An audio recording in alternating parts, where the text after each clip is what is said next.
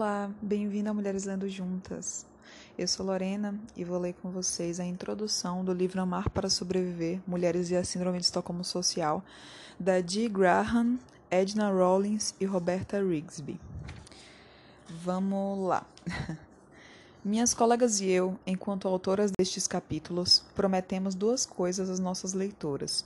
Nossa primeira promessa é de que a nova maneira apresentada aqui de enxergar os relacionamentos entre homens e mulheres mudará para sempre o modo como você olha para as mulheres, para os homens e para os relacionamentos entre homens e mulheres. Nossa segunda promessa é de que a viagem na qual este livro pretende te levar será emocionalmente desafiadora.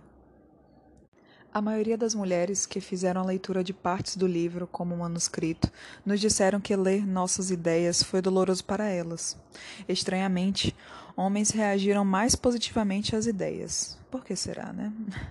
No entanto, muitas das mulheres que a princípio tiveram reações negativas mais tarde se animaram com as ideias propostas, depois de processar o choque e a resistência iniciais. Em outras palavras, é difícil sequer considerar nossas ideias, quem dirá aceitá-las. E é aqui que retornamos à nossa primeira promessa. Alterar substancialmente a visão de mundo de alguém é uma tarefa difícil, algo a que as pessoas se opõem e que suscita sentimentos fortes. Devido à chance de este livro alterar seriamente sua visão de mundo, é que dizemos que ele te levará numa viagem. Embora não esperemos que todas aceitem todos os nossos argumentos, prevemos que mesmo aquelas que discordarem serão impactadas profundamente pela nova perspectiva oferecida.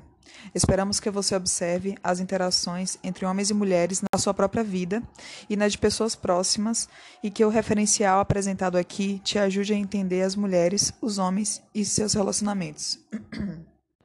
e aonde vamos nessa viagem? Nós acreditamos que os efeitos da violência masculina contra as mulheres são cruciais para entender a atual psicologia da mulher. A violência masculina gera um terror permanente e, portanto, muitas vezes não reconhecido, nas mulheres. Por exemplo, esse terror é vivenciado como medo, por qualquer mulher, de ser estuprada por qualquer homem, ou como medo de deixar um homem, qualquer homem, irritado. Nós defendemos que a atual psicologia da mulher é, na verdade, a psicologia da mulher em situação de cativeiro isto é, em estado de terror ocasionado pela violência masculina contra as mulheres. Aliás, as circunstâncias das mulheres são circunstâncias de escravidão. Também defendemos que ninguém tem a mínima ideia de como seria a psicologia da mulher num cenário de segurança e liberdade. Defendemos que a psicologia da mulher em situação de cativeiro e escravidão não é mais natural ou intrínseca às mulheres, sob um viés genético ou biológico, do que a psicologia de um animal selvagem em cativeiro é para ele. Nós demonstramos que as reações das mulheres perante os homens e a violência masculina assemelham-se às reações de reféns perante seus sequestradores.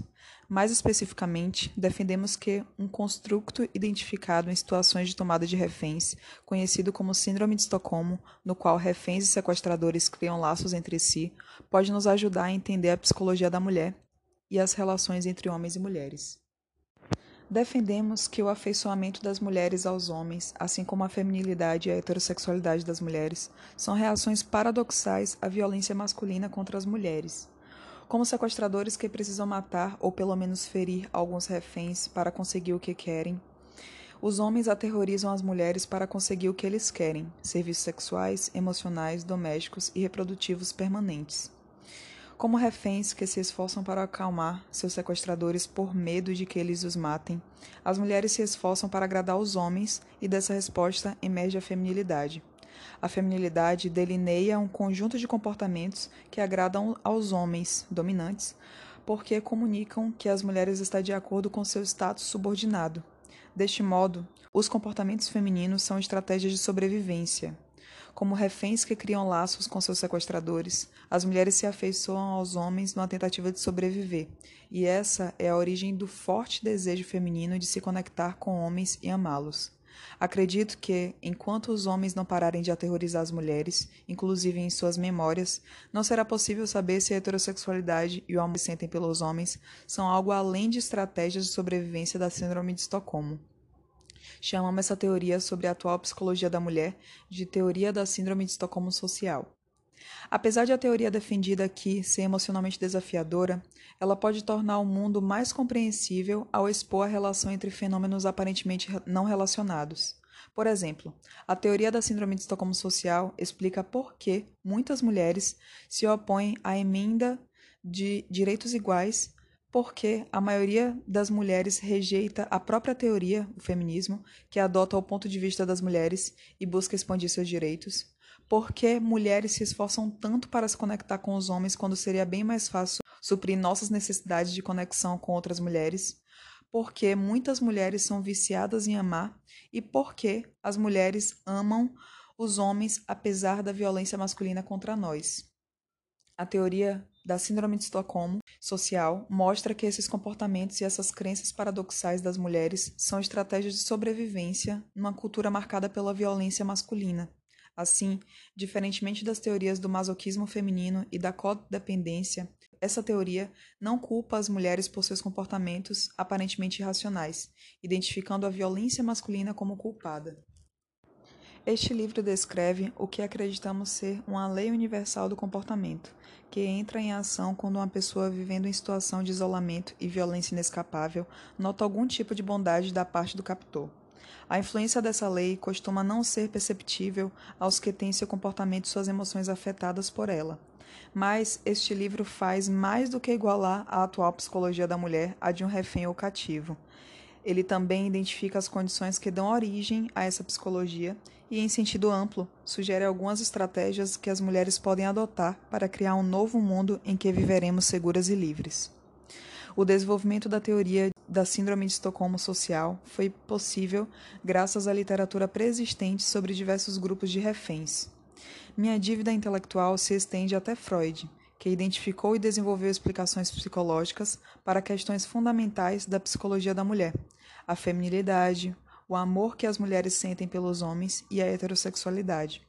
No entanto, a teoria psicanalista de Freud, assim como as teorias atuais sobre a psicologia da mulher, por exemplo, codependência, teoria do vício em amor e teoria do self-in-relation, estão incompletas, pois não levam completamente em consideração o contexto cultural dentro do qual a psicologia da mulher emerge. Somente teóricas feministas radicais reconheceram a centralidade da violência masculina na vida das mulheres, as ideias desenvolvidas neste livro se baseiam, portanto, no trabalho de teóricas e críticas sociais feministas como Kathleen Berry, Susan Brown Miller, Andrea Dworkin, Catherine McKinnon, Jean Baker Miller e Adrienne Rich.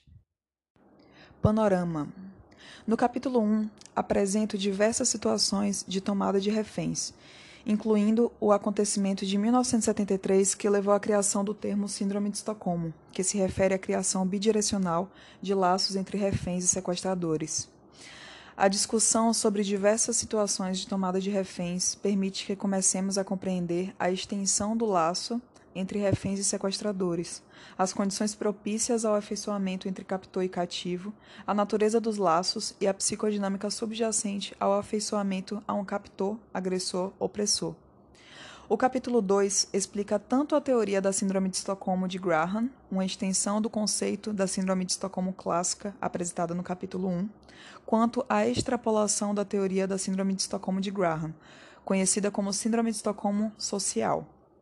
A teoria de Graham emergiu da análise de nove grupos de reféns diferentes, sendo eles reféns, prisioneiros de guerra, ou melhor, prisioneiros de campo de concentração, membros de culto, prisioneiros de guerra, civis na China comunista, que foram submetidos à lavagem cerebral, mulheres vítimas de violência doméstica, crianças vítimas de abuso, meninas vítimas de incesto paterno e prostitutas controladas por cafetões, em que houve afeiçoamento ao agressor captor. A teoria da Síndrome de Estocolmo de Graham identifica quatro precursores hipotéticos da Síndrome de Estocolmo: a percepção de, de ameaça à sobrevivência, percepção de impossibilidade de fuga, percepção de bondade da parte do captor e isolamento. E nove indicadores principais da presença de Síndrome de Estocolmo nas vítimas, e descreve como a psicodinâmica subjacente à Síndrome de Estocolmo se manifesta nos diversos grupos de reféns. Esse capítulo também explica o processo por meio do qual as vítimas generalizam a psicodinâmica da Síndrome de Estocolmo para os relacionamentos com pessoas que não são seus captores. Um caso específico desse processo de generalização é a Síndrome de Estocolmo Social. Ela implica o afeiçoamento de um grupo oprimido a um grupo opressor. Por exemplo, o afeiçoamento das mulheres, enquanto grupo, aos homens, enquanto grupo. O capítulo 3 retoma a ideia de que a Síndrome de Estocolmo Social está, está presente em todas as relações entre grupos oprimidos e opressores. Mostramos como é possível avaliar a relevância da Síndrome de Estocolmo Social para qualquer configuração específica de relações desiguais entre grupos. Em especial, abordamos duas questões: se os quatro precursores hipotéticos para o desenvolvimento da Síndrome de Estocolmo percepção de ameaça à sobrevivência, percepção de impossibilidade de fuga, percepção de bondade da parte do captor e isolamento, como foram dito antes, estão presentes em relacionamentos entre homens e mulheres e, em caso positivo, em que medida. O capítulo 4 mostra que os nove indicadores da Síndrome de Estocolmo, formulados por Graham, descrevem a atual psicologia da mulher. O capítulo 5 confronta a possibilidade de que a feminilidade, o amor pelos homens e a heterossexualidade das mulheres sejam expressões da síndrome de Estocolmo social. Argumentamos que, enquanto as quatro, as quatro condições propícias ao desenvolvimento da síndrome de Estocolmo estiverem presentes, e enquanto a maioria das mulheres for feminina, amar os homens e for heterossexual, não será possível saber se essas qualidades das mulheres são algo além de reações da síndrome de Estocolmo social. O capítulo 6 explora como as mulheres podem transformar a psicologia de refém, síndrome de Estocolmo social, enquanto ainda sofrem com a violência masculina, o isolamento ideológico e físico de outras mulheres, a impossibilidade de fuga e a dependência de pequenas gentilezas masculinas. Para construir um mundo em que os relacionamentos sejam baseados em mutualidade em vez de dominância e subordinação, precisamos ser capazes de imaginar tal mundo, para o cativo ou para o escravo, imaginar é um ato sub subversivo e revolucionário. Para nos ajudar a desenvolver uma nova visão e sair da escravidão, o capítulo se baseia em quatro temas tirados da ficção científica feminina: empatia e o poder de conexão das mulheres, linguagem capaz de articular as perspectivas das mulheres, desconfiar dos homens e responsabilizá-los pela violência deles, e mulheres guerreiras e o respeito à nossa raiva. Também são descritas quatro táticas de resistência: reivindicar espaço, monitorar, zelar por nós mesmas e ficar espertas. As autoras não apresentam esses temas e táticas como as respostas para transformar nossa psicologia escrava. Nosso processo, imaginar novas ideias, aparente na ficção científica feminina e não propriamente com as sociedades apresentadas nessas obras. Enfatizamos o processo porque reconhecemos que os, os caminhos de ação específicos, escolhidos por mulheres diferentes, serão distintos entre si e que há espaço para várias abordagens para alcançar um objetivo compartilhado. Nosso objetivo é inspirar as mulheres a, a redirecionar nossa raiva e desenvoltura femininas, da tarefa de, de sobreviver amando nossos captores para a de viver amando a nós mesmas e outras mulheres e os homens que retribuírem um amor fortalecedor e saudável. Alguns comentários sobre propósito e estilo. A leitora deve entender que a teoria aqui apresentada é isto, uma teoria. Uma teoria tem as seguintes funções: ela nos ajuda a entender fatos, por exemplo, comportamentos, ainda não compreendidos, levando hipóteses sobre certos relacionamentos que existem entre os fatos. Ela incentiva pesquisas projetadas para testar tal teoria, levando à geração de novas informações e, se correta, ajuda a prever comportamentos futuros. A apresentação da teoria da Síndrome de Estocolmo Social se dá por essas três razões e porque, se comprovada, tem o potencial de ajudar as mulheres a descobrir maneiras de melhorar nossa situação. No entanto, por estar sendo apresentada pela primeira vez e apesar do fato de que um volume enorme de pesquisa acadêmica a corrobora, ela é uma teoria que não foi testada empiricamente. Além disso, por essas, essas pesquisas terem sido conduzidas predominantemente em amostras compostas de estudantes universitárias brancas, é incerto em que medida as descobertas podem ser generalizadas para outros grupos. A leitora é encorajada, portanto, a abordar o assunto com o ceticismo e a mente aberta de uma pesquisadora objetiva. A experiência de vida de cada leitora proporcionará oportunidades para testar essa teoria, em vez de aceitar ou rejeitar a teoria em absoluto. A leitora é encorajada a testar por si própria a utilidade da Síndrome de Estocolmo social para entender o seu comportamento e o das outras mulheres com base na teoria da Síndrome de Estocolmo social e ver se as previsões se confirmam. Se a teoria for válida, elas confirmarão. A autora rompe com a convenção estilística e usa as palavras nós e nosso no lugar de elas e delas, para se referir às mulheres enquanto grupo. Há inúmeras razões para isso. Demasiadas vezes as mulheres ficam em dúvida sobre se os escritores e oradores teriam a intenção de incluí-las quando usam termos considerados genéricos como o homem e eles. A linguagem usada aqui é empregada para ajudar a assegurar que cada leitora saiba que este livro foi escrito para mulheres, por mulheres, sobre mulheres. Parece grosseiramente impróprio ser uma mulher escrevendo para mulheres sobre a vida das mulheres e sobre a perspectiva das mulheres e usar palavras que implicam que mulheres se referem a pessoas que não correspondem ao público-alvo e à autora. O uso dos termos elas e delas para se referir às mulheres dificulta que pensemos em nós mesmas como membros de um grupo detentor de um conjunto de perspectivas particular. Por mais que a autora entenda que num grupo de mulheres há várias perspectivas diferentes e vários subgrupos, ainda assim há experiências que todas nós temos porque somos mulheres.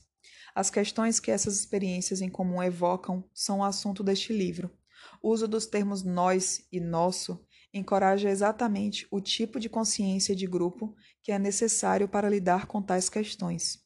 O estilo convencional, o estilo mais convencional, também impede nossa experiência simultânea como objetivo de enfoque e como locus de tomada de decisões. Em outras palavras, esta autora acredita que o uso dos termos nós e nosso estimula nós, mulheres, a nos vermos como pessoas capazes de mudar o mundo, tornando o lugar mais seguro e saudável para nós mesmas e para outras mulheres. E com isso eu finalizo essa leitura da introdução. Se vocês quiserem apoiar o projeto Mulheres Lendo Juntas, temos o Apoia-se, que é apoia.se barra Mulheres Lendo Juntas, e a chave do Pix, que é o e-mail mulhereslendojuntas.gmail.com. É isso, até a próxima. Tchau, tchau.